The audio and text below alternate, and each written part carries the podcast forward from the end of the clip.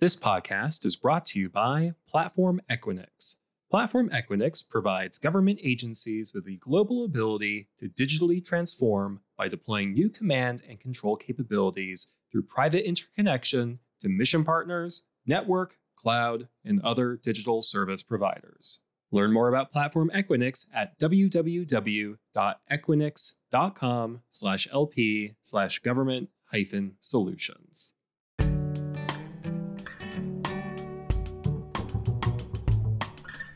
Hello from beautiful San Diego. My name is Jordan McDonald, staff writer with uh, GovCIO Media and Research, covering AFCEA West 2024. Today I'm joined by Charlie Bahk, director of the Software Factory at the United States Marine Corps. Welcome to the show. Yeah, thank you. Pleasure to be here. Charlie, let's just get right into it. I know the Software Factory uh, that the Marine Corps has stood up has been around for about a year and some change with goals of making it a three year pilot about seven months. Seven months. Seven months. Seven months. um, how have those seven months been? What what is uh, some of the progress or um, accomplishments that you've had in that time? Yeah, it's um, it, has been tremendous. Uh, what a learning experience it's been. Right. Um, this is a this is a human capital innovation uh, initiative, and you know one of the and this is multifaceted, by the way. The first and foremost, the Marines that are assigned to the Software Factory initiative make it incredibly easy for me to just go out and be their cheerleader. Uh, the and I've I've made no secret of that. The latent talent of the digital natives that we are empowering and upskilling and enabling to go and do this very very in, important and technologically forward work is is amazing. Is amazing. All you have to do is just kind of get out of the way a little bit and just watch them watch them deliver the magic. It's phenomenal. Um, this this organization, as it currently stands, our end strength is seven, including myself. And in a very very short period of time, we have developed four software solutions with a fifth and sixth one on the on ramp. We have also delivered uh, formal agreements and some very meaningful partnerships with sister services and academic research institutions, as well as some industry partners. Uh, we are working very intimately with our reserve component, where they have um, some pretty prominent uh, tech jobs in the in the private sector and they still wear the uniform. So we're, we're leveraging that talent in in order to help posture our service to to to do this work. You mentioned the latent talent of people in, uh, in your software factory. Um, I'm wondering how you upskill them while also making sure that you can develop their talent further without punishing them for stepping out into the program for the three years that. Yeah. Yeah. Uh, we're we're learning a tremendous amount uh, by doing this. We're we're leveraging uh, industry best practices.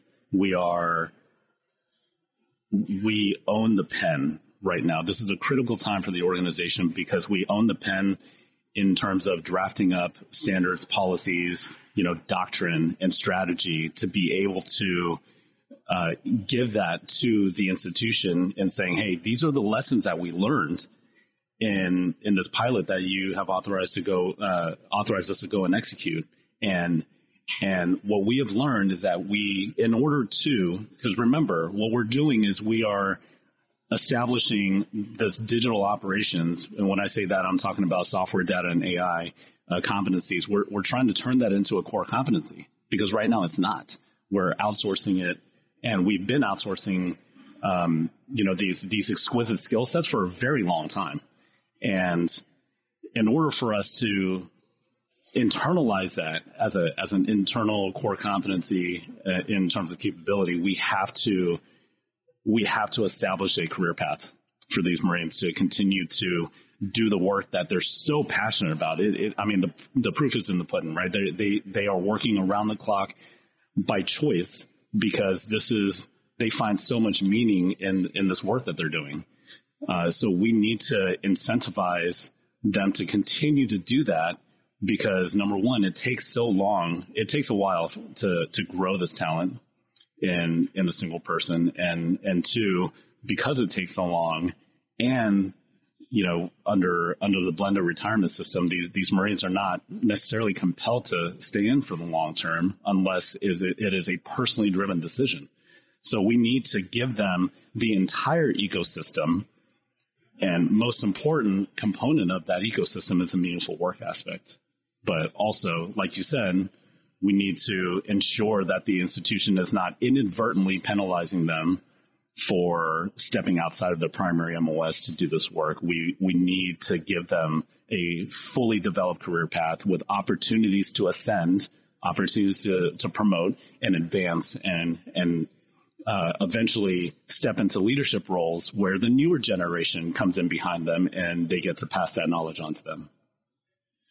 You mentioned that the software factory is born out of a desire to internalize um, operations that normally you would outsource to contractors. Is this sort of a replacement for that, or something that you see more working in tandem with what already exists? Yeah, it's complementary um, because we want to produce an operational capability. What I mean by that is we want to give the tactical level commanders at the 05 and 06 levels to be able to have the capability within arm's reach where they if they need to modernize or streamline any part of their unit or their staff processes or any part of their decision making cycles you, we need to give them the tools to be able to pull that to the left as far as possible. They need to be faster than their opponent and the, one of the biggest ways of doing that is giving them the marines with the skill sets to be able to do it in an institutionalized manner right now the way that they go about doing that is they have to write an urgent need statement. It's basically a formalized requirement back to the service, and it takes a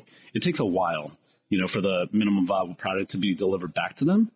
When they when it does get delivered back to them, most, if not all of them, have moved on from them uh, from their command tours. Or number two, just by happenstance, they have the MacGyver in their formation, and that's not an institutionalized solution. So when we talk about producing this set of capabilities as a core core competency and then installing it into like the very forward edge where our actual war fighting takes place that is the that's the dream and in order to do that we have to use contracted labor. And it's not just contracted labor. And i i, I kind of wince at the term right? Because we're using they're technically contractors, but they're the very best across industry. Right now as an accelerant to helping us to turn that into a core competency, almost like a personal trainer, right? And um, and eventually there's a manpower mix that is ideal for this solution. It's mostly organic uniform wearing deployable units or deployable Marines complemented with our civilian Marines, so our government civilians, and even some contracted labor to, to stay on where we can continually tap into uh, the, the industry market. Let's talk about the dream. I know uh, the software factory has only been in operation for about seven months, as you mentioned. Where does the future, the you know very best future of this lie in terms of scale, in terms of um, Marines within the software factory, um, their objectives? we will go through in the very near future. We will go through uh, what we call a capabilities based assessment. Uh, it's basically a, a, a service level process where all of those questions that you just outlined are are prescribed. Uh, we will undergo a heavy uh, level of a high level of rigor and uh, to determine at what echelon the organization at the tactical edge get installed, how big, um, how the ascensions plan or process works for these Marines. You know, how many of what rank, um, where the senior the senior ranked billets will be in place, and what their what their training and training and education milestones lie, and how we assess to them.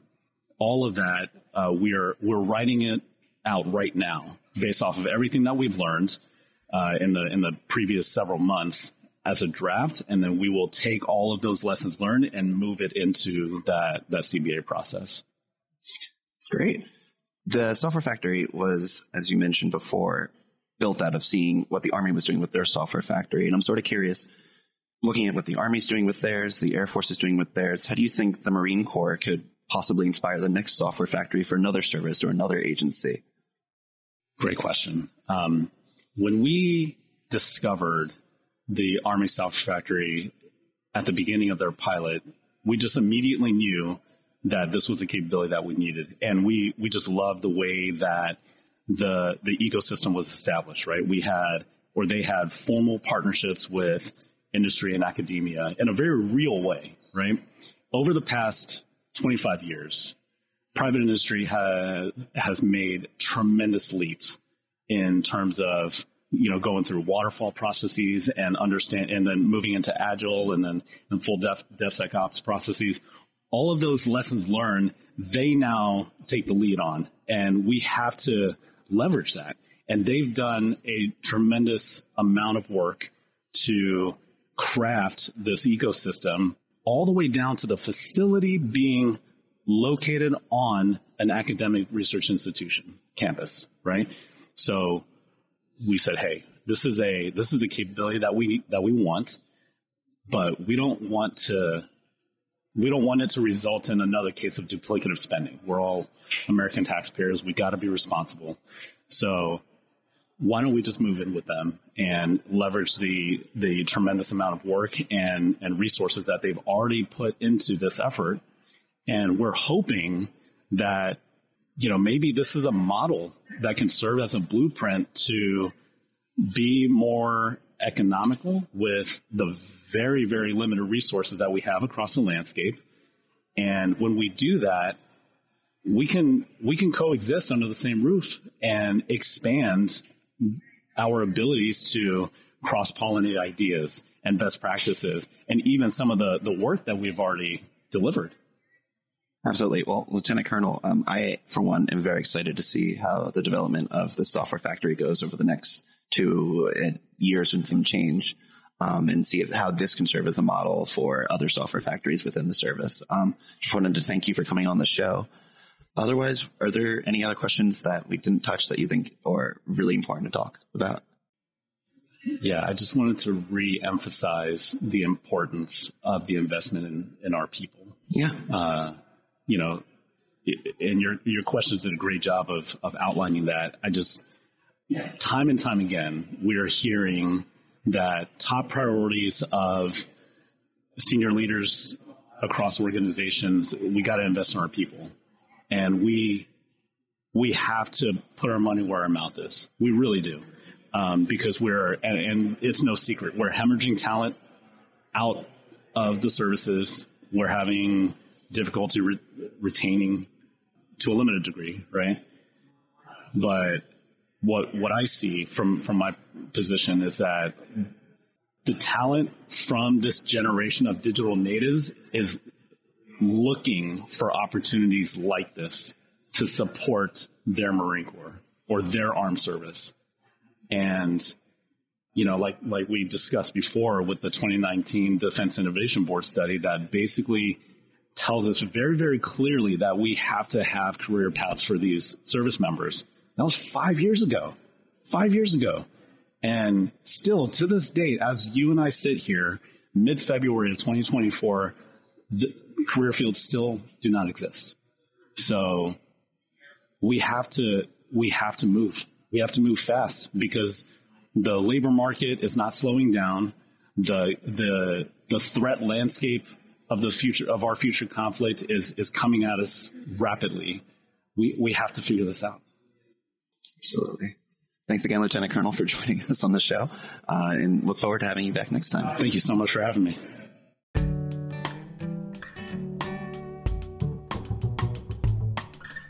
GovCast, along with HealthCast and Cybercast, is a production of GovCIO Media and Research. To explore our content, visit our website, govciomedia.com. Keep an eye out for new episodes every Tuesday. And if you like what you heard, leave us a review on the podcast platform of your choice. Have a topic you want us to discuss? Contact us at newsletter at govcio.com.